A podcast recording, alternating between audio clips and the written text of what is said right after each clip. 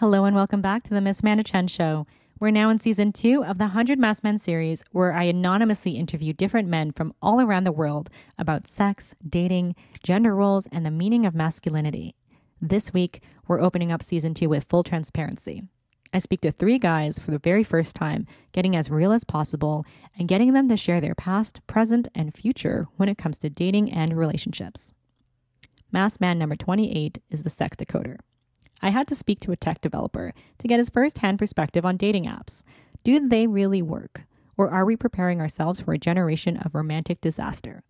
I appreciate his logical approach to communication when he brings up the importance of providing both positive and negative feedback on sexual performance for both partners.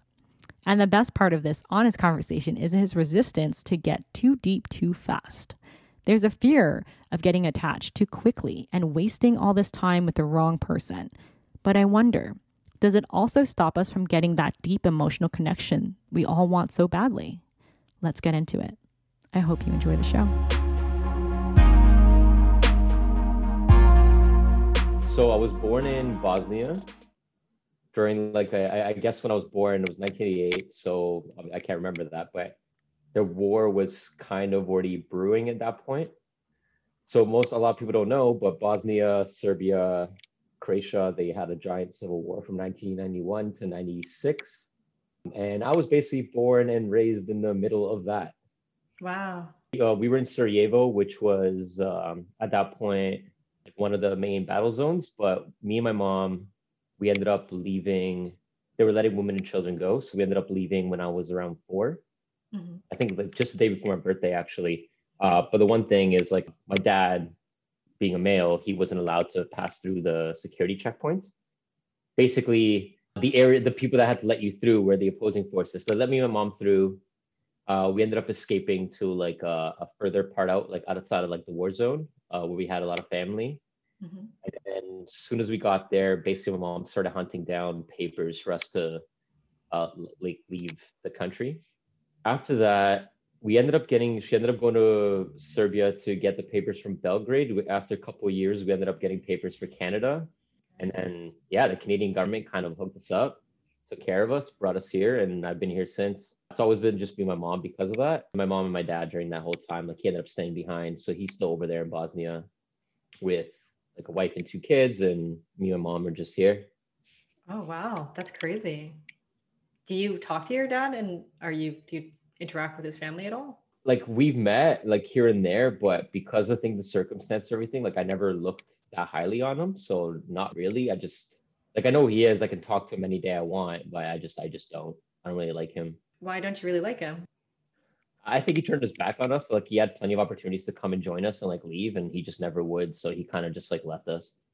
Oh, okay. I think that was kind of like the yeah, and even even then knowing him, it's just like now it's like he's not he's kind of like he seems weak if you will.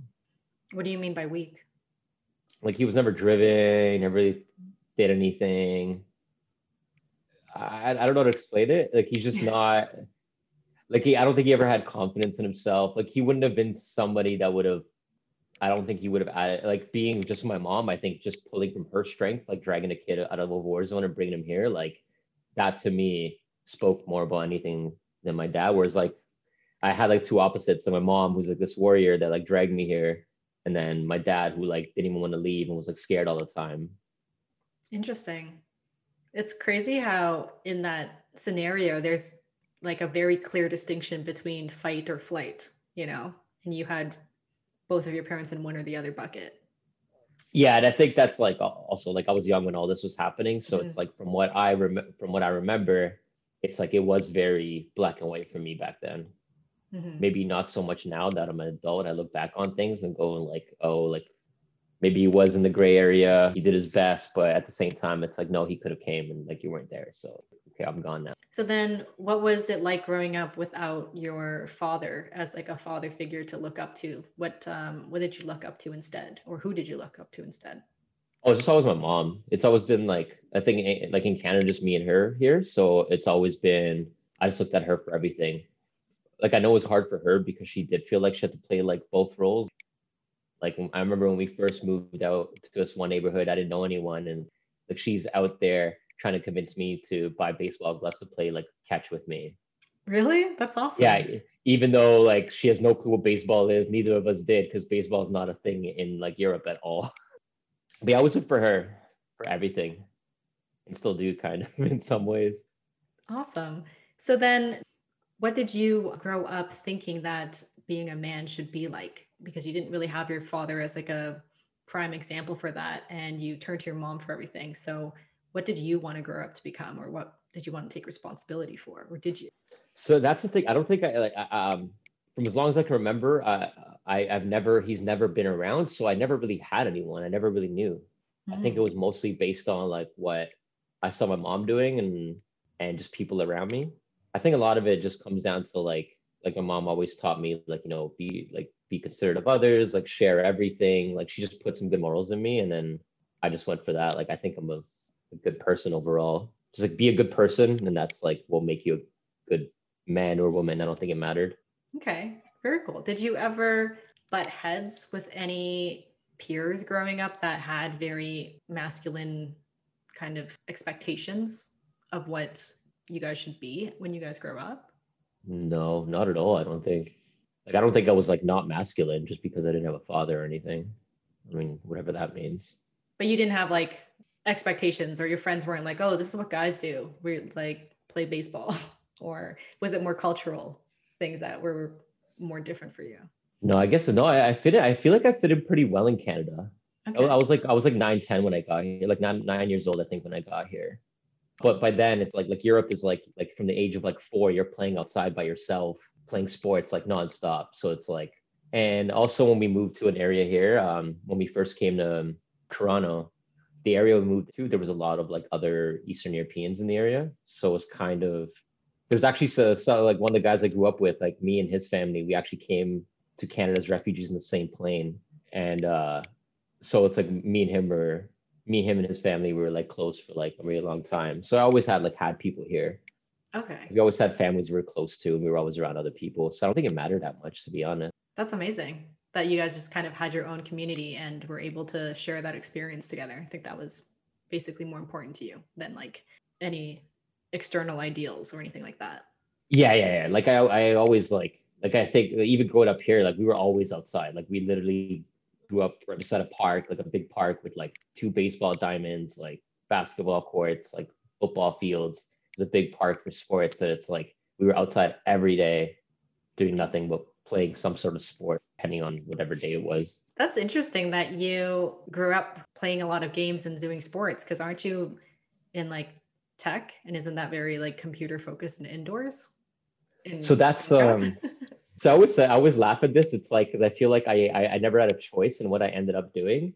So uh, background story in in bosnia my grandfather this is like before personal computers. He worked for the army in uh, bosnia.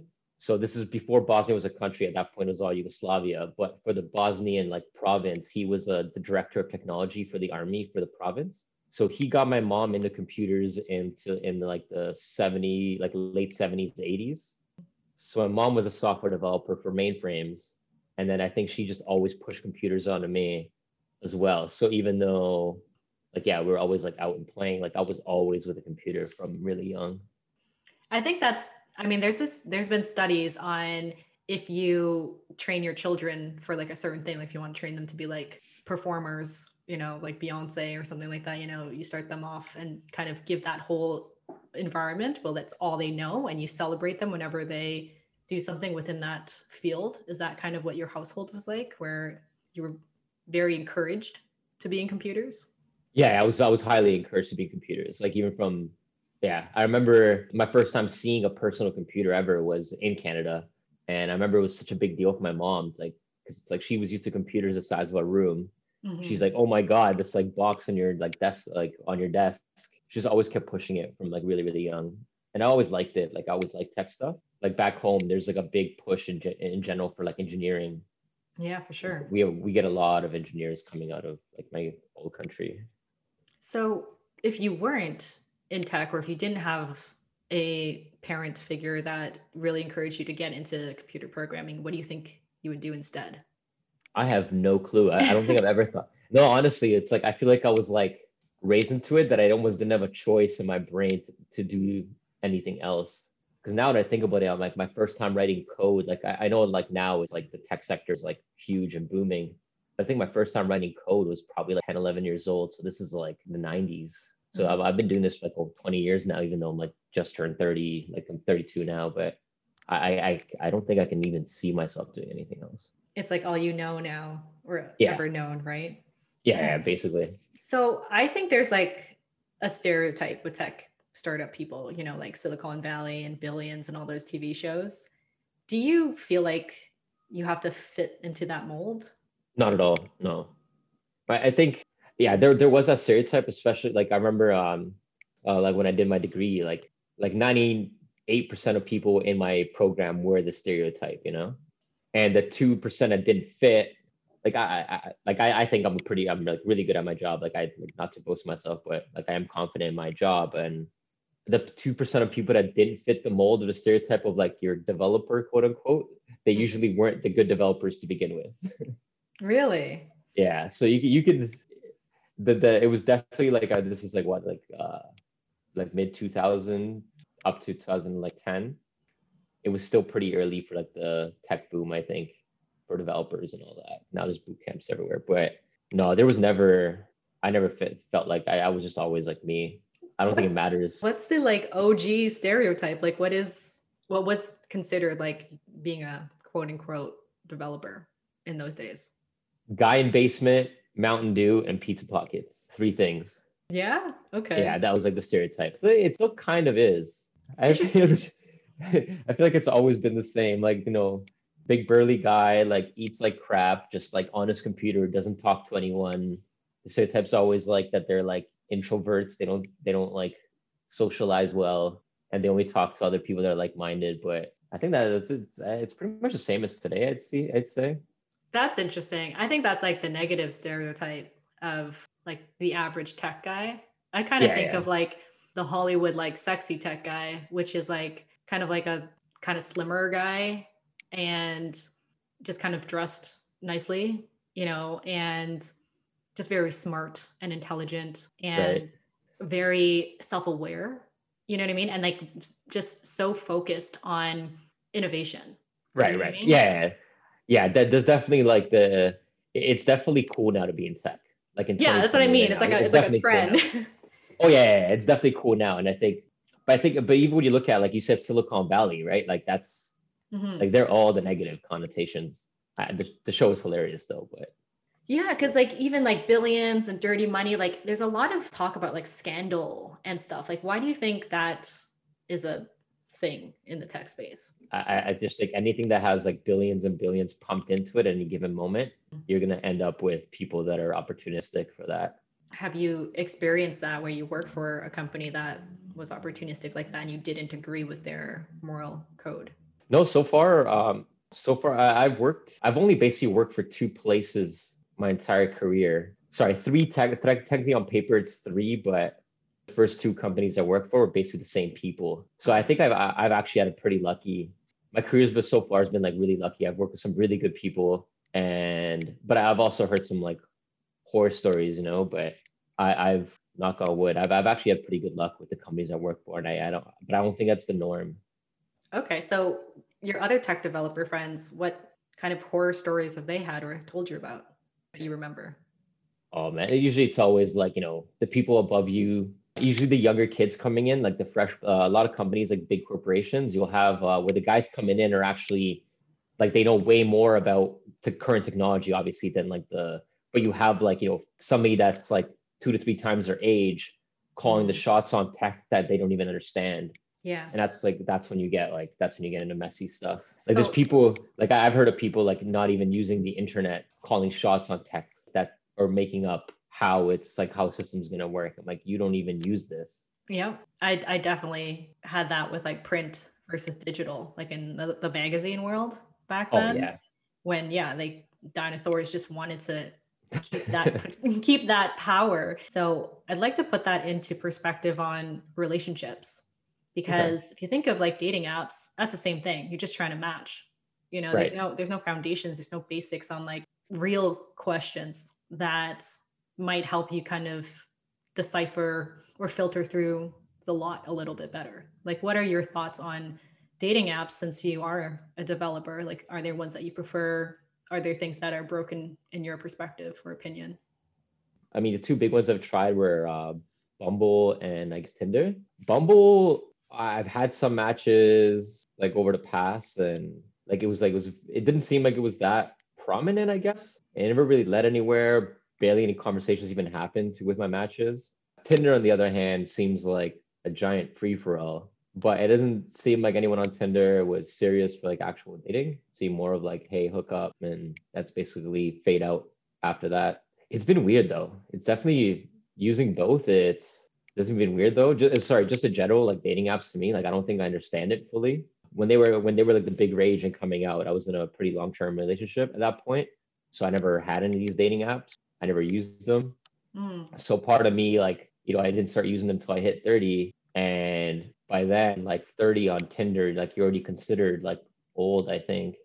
Like it seemed like everyone on there was younger. It didn't, and but part of me just didn't understand it. Like, what was the point of it? It's like, you know, you get some matches and it's like, oh, this girl is like really pretty. And then it's like you talk and it's like you never like you never hear a response. So it's like, what was the point of even saying like matching me? Mm. I think it's a numbers game, you know, and you just contact anyone at any time. And then if you don't get like a response fast enough, you just default to the second one and on and right. on and on. Like you might have like a preference, but then you're focused purely on appearance and speed of texting, which then makes you only care about the speed of someone like giving you attention, which is pretty scary. Yeah, fair enough. Yeah, you want like that instant validation at that point. It's not even looking for anything.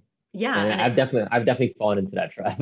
yeah, like I, that's what I mean. I feel like it's almost addictive. It's like date porn or something like that you know where it's like you get constant whatever it is the dopamine flex like every single time you get a notification right it's like ooh which one out of the 20 people that have swiped is messaging me right now right yeah. It's definitely like that instant gratification is kind of cool. It's like about it's oh like somebody thinks i'm cute or like somebody finds me attractive. I, I like i've i've tried maybe i'm making a mistake. Like i go on tinder trying to have full-blown conversations.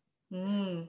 It's like okay i think you're attractive and i and i like the i do actually like the idea of not to say that i'm shallow but like somebody me being attracted to somebody is very important. Like i want to be able to like want you physically and mentally but like it needs to you need to have both so i'm like oh i think you're cute but like can i talk to you so i'm here trying to have full-blown conversations and i realize like i don't think maybe that's my like approach where it's like nobody's responding to these things well i think it's hard because it's an image focused app. So the only thing yeah. you can talk about is more image focused things, you know, like you have to talk about their appearance because you have nothing else to base it on. Right.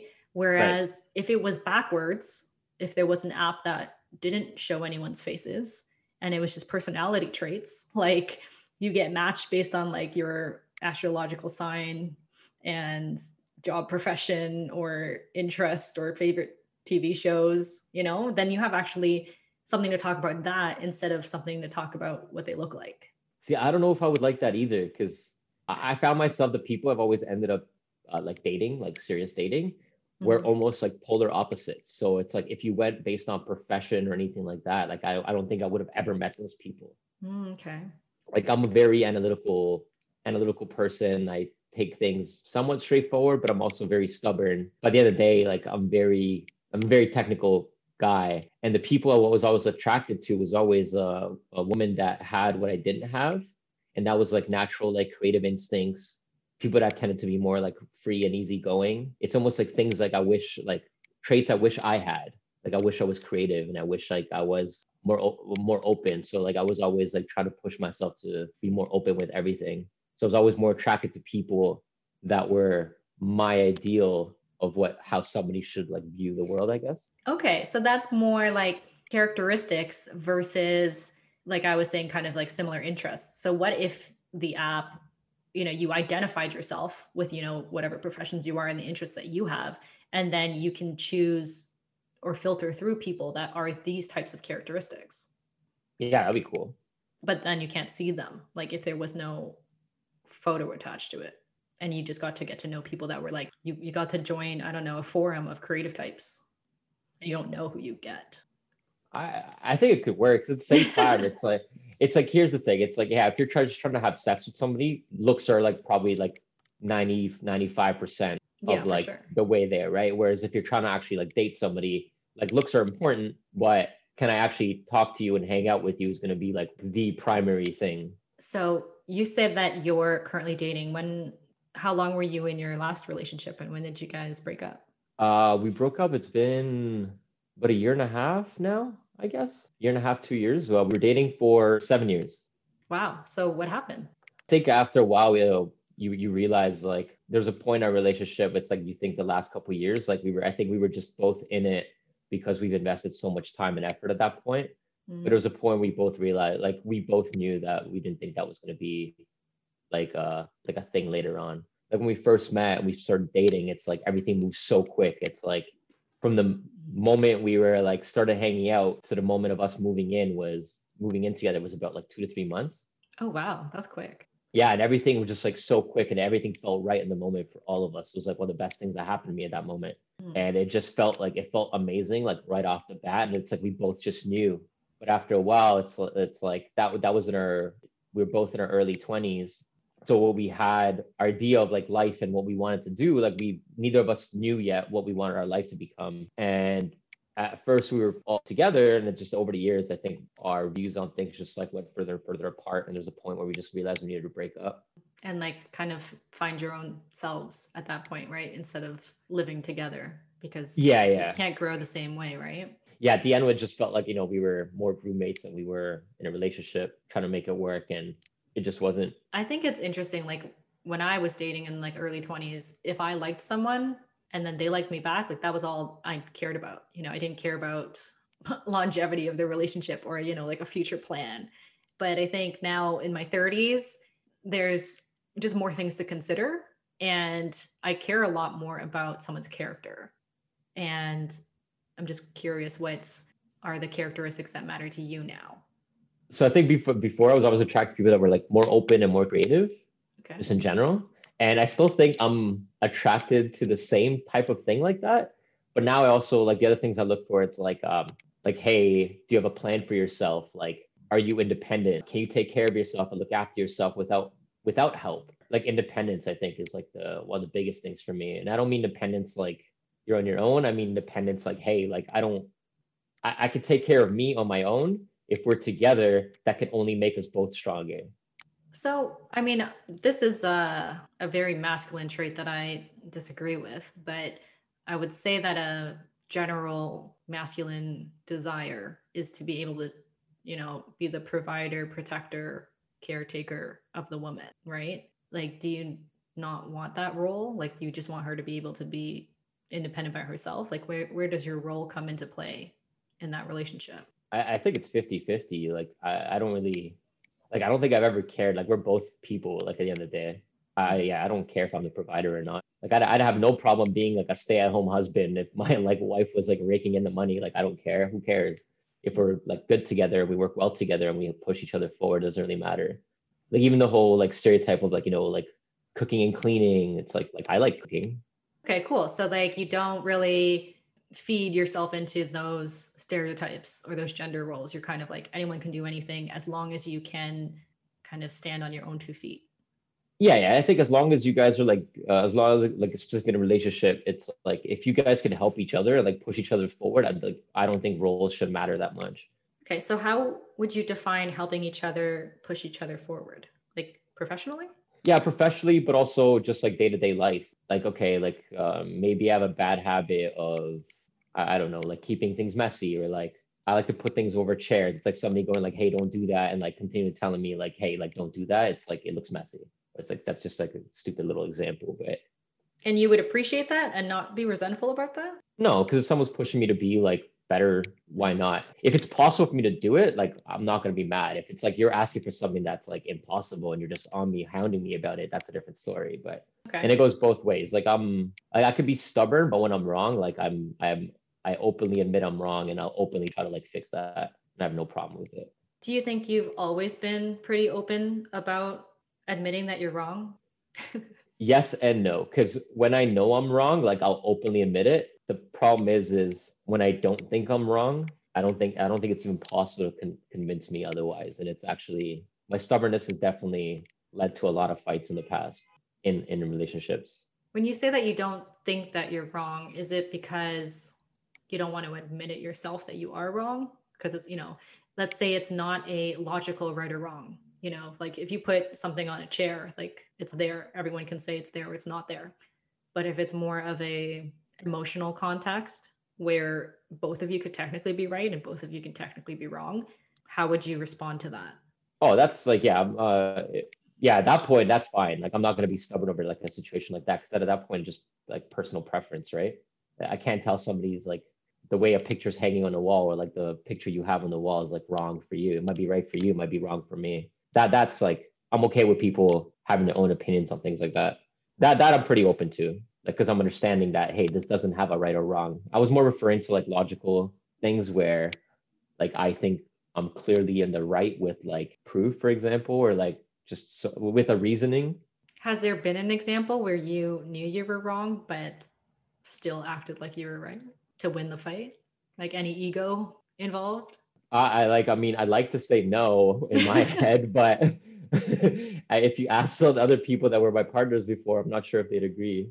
Yeah, I can't think of an example where, like, usually, like, yeah, every, every time, like, someone's point out to me like and give me a reasoning of like even if i'm like really headstrong about my side and somebody goes like this is the way you made me feel and these are reasons why like I'll, I'll i'm more than open to that. I have no problem with that whatsoever.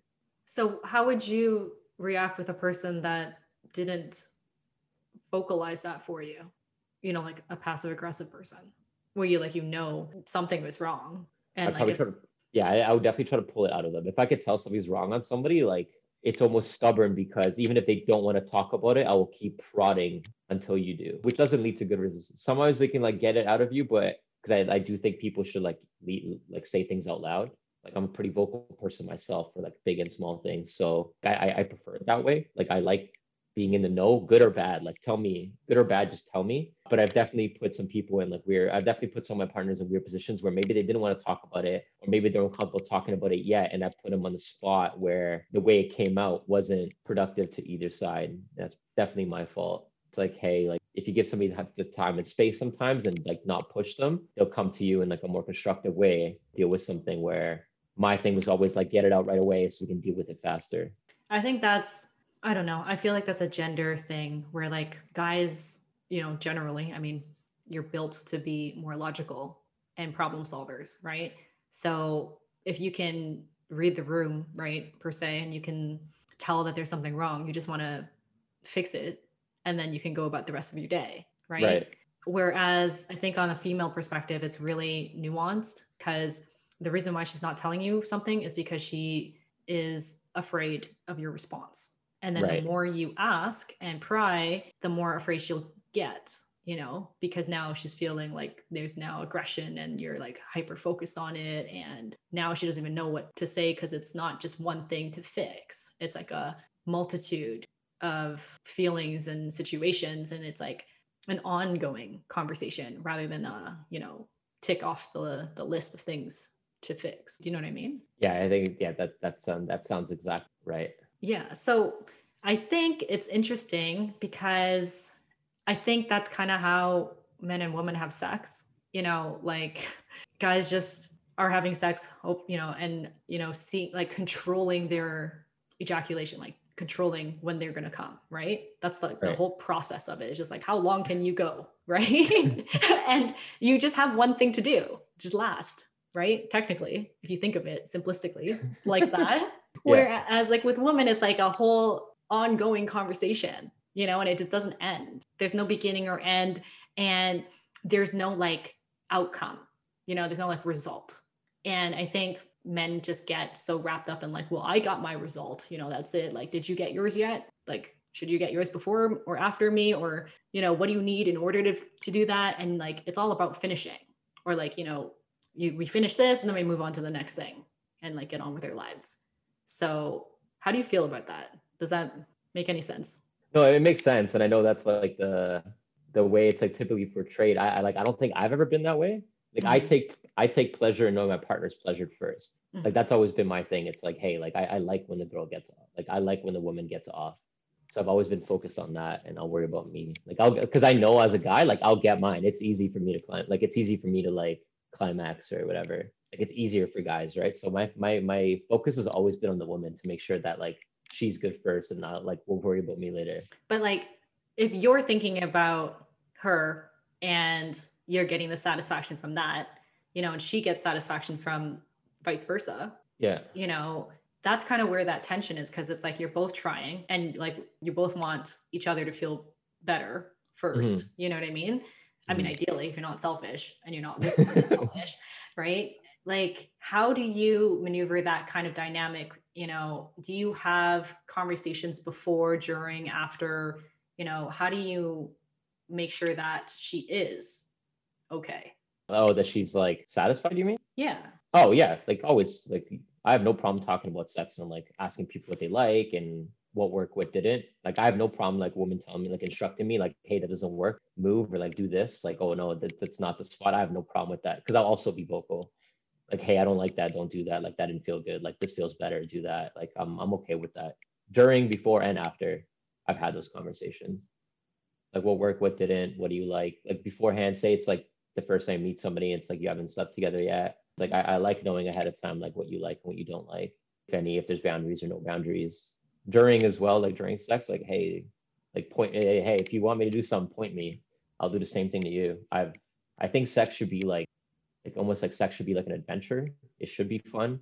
You should, and people, I, I think people get scared to tell their partner stuff because mm-hmm. there's like, oh, if I tell them she's doing something wrong or she's doing something wrong, that that they're gonna almost shy away from it and like go back into themselves. But um, like I don't, I don't really I'm, I'm not going to be offended if somebody tells me that you're doing something right or wrong. Like I want to know what works, what doesn't. I want to know that. Have you ever experienced negative feedback that like you didn't agree with or felt wounded about?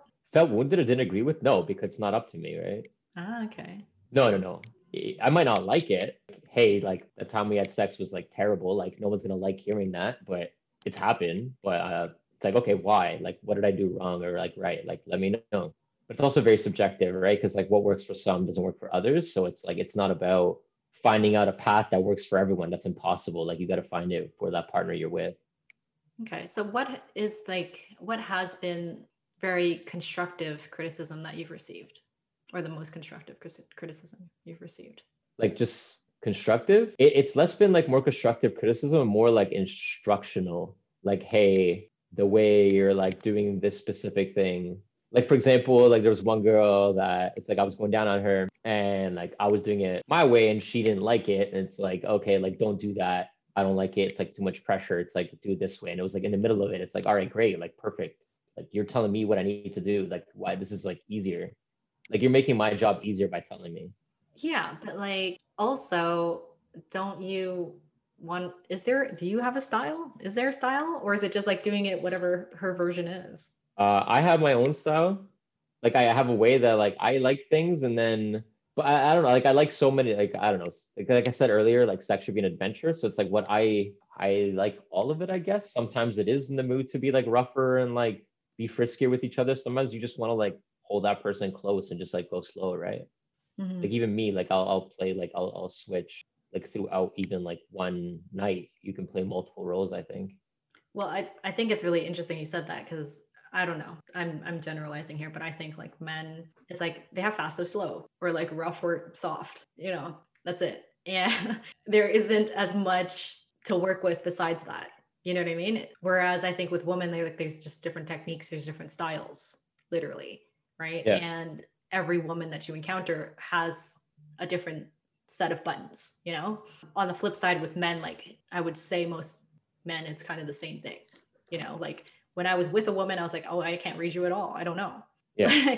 like I was, I actually made me admire men more because I was like, holy shit, like I have no idea if this girl likes it or not. She's just making sounds and stuff. Like, I don't, I don't know. Right. Yeah. Like I couldn't tell.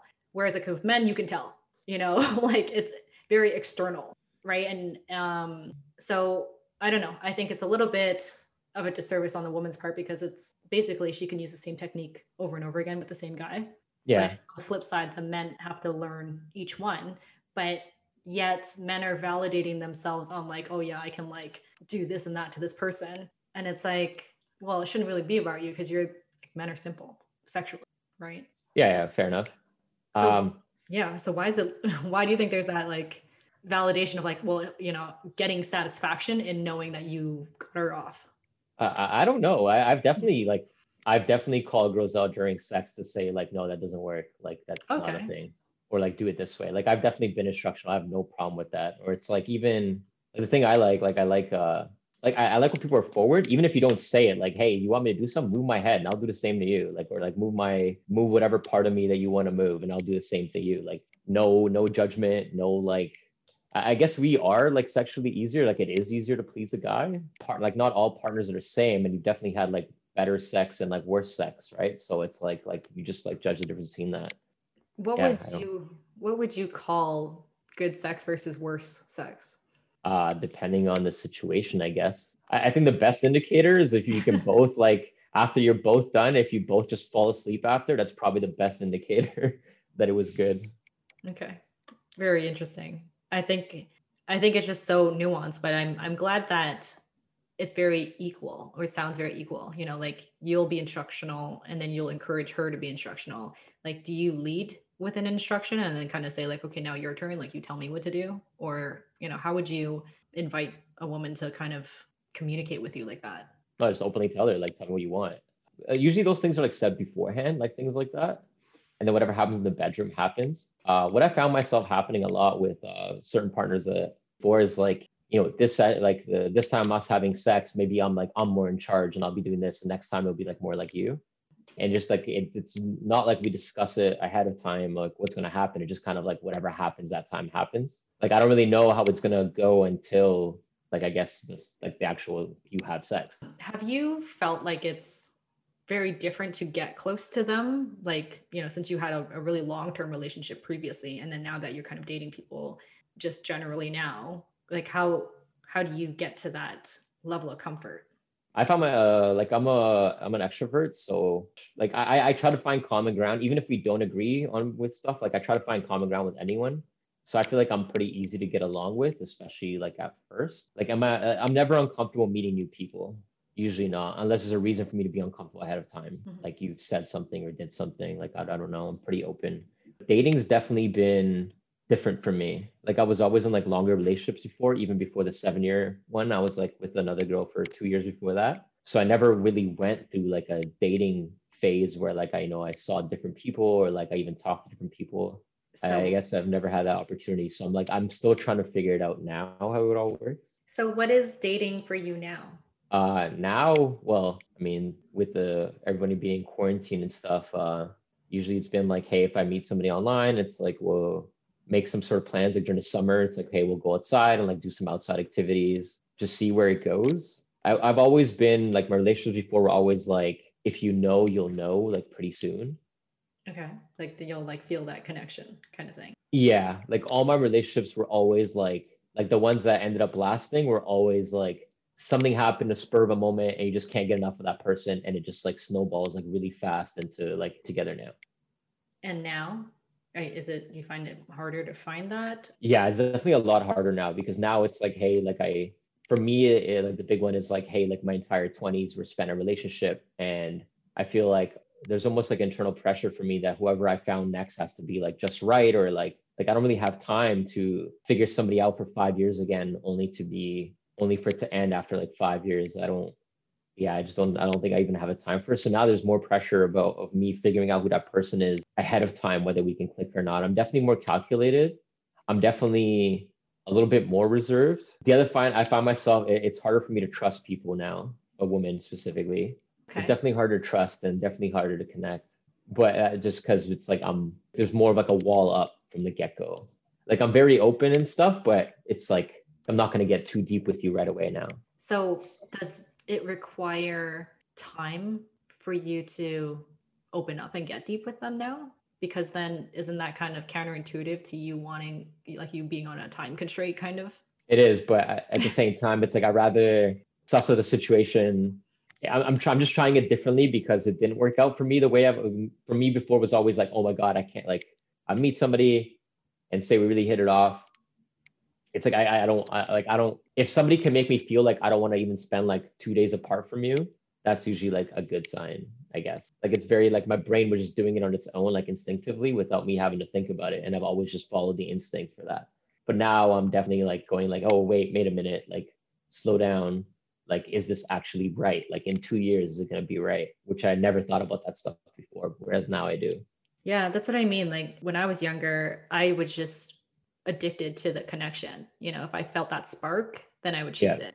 And now it's like I feel the spark all the time, but it's just a spark. That doesn't mean compatibility. Yes. And, you know, yeah, now you have to be way more mindful of it because some people are really good at creating like false sparks, you know, and maybe you are too. And that kind of messes up the system, right? Because when you're younger, everything that was a spark was just exciting and then you just went with wherever the flow took you. But now you have to just be so much more intentional. Mm-hmm. Yeah, I've definitely probably been guilty of that for better or for worse, like without even realizing it. So, do you not still believe in that spark? Like, you got to feel butterflies off the first instance when you meet someone? I still believe it because I still think that's a great indicator. Like, hey, how excited am I to like hang out with you or like talk to you? Like, I still follow my instincts. Just now I have to like slow myself. I have to slow myself down and tell myself like talk myself out of it. You know, like be careful or like be wary or like hold on a sec, hold your horses. Because before I was always like, let's go, like right in, and it's like, it, hey, it, it worked out for me. It worked out in a lot of cases, but at the end of the day, like, what's better, spending seven years with somebody and at the end feeling like you know like things could have been different, but at the same time we weren't really compatible, like no hard feelings, or would have been better to realize have realized that you know four or five months in and then not spend the seven years like not there's a right or wrong answer and like like I learned a lot in my relationships and I took a lot away from them and it's still like a life experience and I'll never regret them like that whatsoever. But I can't help but question going like, hey, if like we thought about this like after a year, like we probably could have told that in the long run we would diverge and like it wouldn't it wasn't gonna work out and we wouldn't have spent this much time. Well, I think you kind of needed to go through with it as long as you did. Yeah. To learn and grow and then be ready to move on from it you know? Like i think that was whatever it was at that time was what it needed to be for you. And then you know now your your frequency has changed. You're on a different vibration now for something else right? Yeah yeah no i definitely think it was like better like yeah it's definitely useful and i learned a lot and i'll never hold that against anyone. And we're like i mean it's still cordial and also it's like we're still cool. It's not like there's like hard feelings like that mm-hmm. what happened happened like i can't I, I'm never gonna blame anyone or vice versa for like for feeling like this isn't working out for either person involved. Yeah, for sure. I can't blame you for that. I want to um, wrap up with three questions. Yep. So, the first question is What toxic characteristic did you have in your last relationship that you're working towards not having in your future relationship? Uh, uh, me and my ex, sometimes, like, I, I definitely know that sometimes I used to push sometimes I'll, I'll, definitely push to uh, to aggravate or annoy somebody, hoping that if we have sex after, they'll be more explosive. Really? That's, yeah, that'll be pretty toxic. You just wanted it to be more emotional, like yeah, in the sex. Okay, interesting. Sometimes I would definitely piss you off on purpose, which is terrible. So that you can have makeup sex. Yeah. Okay, that's funny. I mean, I always wondered if that was intentional or not because I felt like sometimes that happens yeah, for me, I realized I did it like it wasn't intentional, but I was doing it. I was like, oh, that's probably why. And I'm like, that makes sense. And I think I realized that, yeah, I'm doing this. I'm like, I'm an asshole. Yeah. Well, you know, you're just kind of doing one thing to so that you can get a result in a different way. Right. So, right. Absolutely. The second question for you is what negative thoughts do women in general or your female friends have about themselves that you wish could change? Like how they feel about themselves. Mm-hmm. Um, like I definitely have some friends that think their way to get the way to get guys is like very physical or the way they like the, guys are gonna attract are not the guys they say they want to attract and they'll like hold it against themselves. Okay. What do you mean? Like i have a friend that her view is like oh i gotta look sexy and be like cute for the guy to like me where it's like no just you don't need to do any of that. Like you're you don't need to try to be sexy. You already are. Like don't worry about that shit at all. Worry about what you're bringing to the table too. That would actually make like you guys work together like mm, okay. Yeah for sure. I think and again like dating apps doesn't help right? Because now no it doesn't. we are just looking at that right? Yeah that's fair especially now like there's nowhere to meet anyone with everything closed down right? So i get it. Yeah but you're right. I think also because you can't meet anyone there is an opportunity to not think so much about the physical because you can't i mean depending but you can't physically see them. So you might have to start seeing what you actually bring to the table beyond that. Right. I'm just referring to like there's people that like that you know i'd probably want to date that aren't even on these apps and i have like no access to mm. to even meet mm. them at all. I think that's like the like i wouldn't if i'm a female like i wouldn't want to meet a guy that's 32 off of tinder and say that's my boyfriend. You think there's a negative connotation there? Yeah i think so. Why i don't know like what are you doing on like tinder's infamous for being the hookup spot you know like why are you on here like you're like well i mean there's no other way to meet somebody now no i know that's my point is like there's people that like the girls that dated before weren't even necessarily the people that would ever have been on Tinder, for example. Yes, well, because there wouldn't be an app.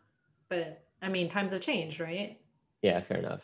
That's interesting. I didn't really think that there was a negative connotation of like saying that you've met your partner through an app. Yeah, and I've seen I've seen both. I've seen people get married off of Tinder, so I can't mm. even I can't even say otherwise, right? But you're right. Like there's the consideration of like, oh, the people that aren't on this platform because it's not like Facebook, you know, where like everyone has Facebook, right? Whether or not they use it or not. But an app, like you have to be deliberate about what you put on the app, and you know, it's a whole separate platform. So you're right, like you, it's only going to be a portion of of certain types of people that are, you know, actively dating in some capacity. Yeah, exactly. And there's a lot of people that are great people, and it's like they're awesome and they're open and extroverts, but it's like they might just go like, I don't mess with Tinder. And it's like, you'll never see that person on Tinder, right? Whereas if you're like out or like somewhere that like with like mutual friends or work, whatever, like, yeah, you, you might, you will get a chance to meet that. Yeah. I think, yeah, I think I'm a bit, I was privileged before, like just being in the bar scene. There was, mm-hmm. I just met too many people all the time, like overly social. Whereas now without that space, it's I think very difficult because I used to see so many first dates in the bar. So Oh, fair enough. Yeah. You'd be like Yeah. So I'm like, I don't know how people are doing it now because that was like the staple thing to do. And now we don't have that option. So and like you can only get so much off like a video screen. So I don't know. The one thing I will say though is there's less pressure now. Before, like as a guy, you have this pressure that oh, you're gonna like take a girl on a date, they're gonna go like somewhere to eat, spend some money, like get some drinks. There's always like this pressure of like you got to dress up, you got to do this, you got to do that. In a lot of cases, like you're meeting people and it's not who they are, right? Mm-hmm. Like they're presenting themselves as something they're not, and like later on. Whereas like now, I feel like with apps, like even the people I've met through the past year, it's been more like casual. Like, hey, let's just hang out. There's nothing to do. Let's just like hang out and talk and do nothing. Like we're wearing track pants. Like it doesn't matter. Mm-hmm. And I find that I, I do find that aspect way better. Okay. I mean, that sucks that you had to think that you needed to present yourself in a certain way before. Fair enough.